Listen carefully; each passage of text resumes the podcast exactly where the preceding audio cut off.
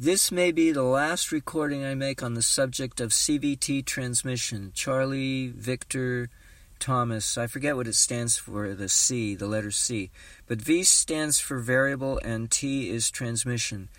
So it's a digital transmission. It's a fake transmission. It has nothing to do with gears, you know, analog, a normal transmission. And once in a while, it creates problems. You know, once in a blue, or let me put it this way one out of a hundred or whatever it is, transmission systems don't work.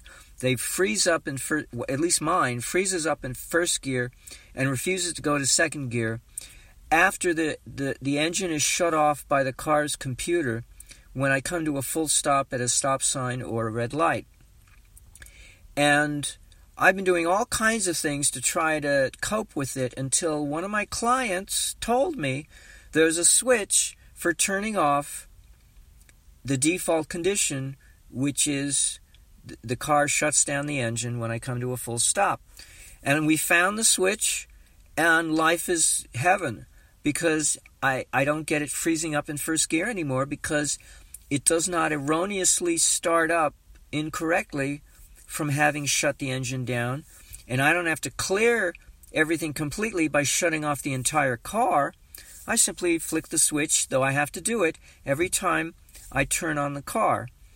Uh, because the default condition is to have the computer uh, capable of economizing its expenditure of gasoline by shutting off the engine when you come to a full stop, which is okay most of the time, or with an analog uh, trans, transmission system, but with a CVT transmission, sometimes it can be a nightmare when it tries to start back up again it won't get out of first gear. It stays there, frozen in first gear, and you can give it all the gas you want to.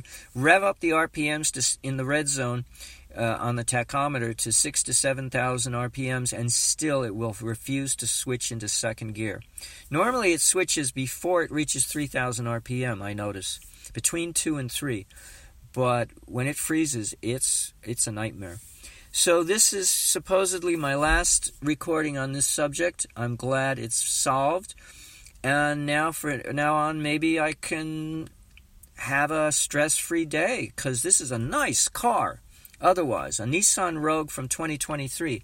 It's a nice car, it's just a lemon transmission. That's the only problem with it.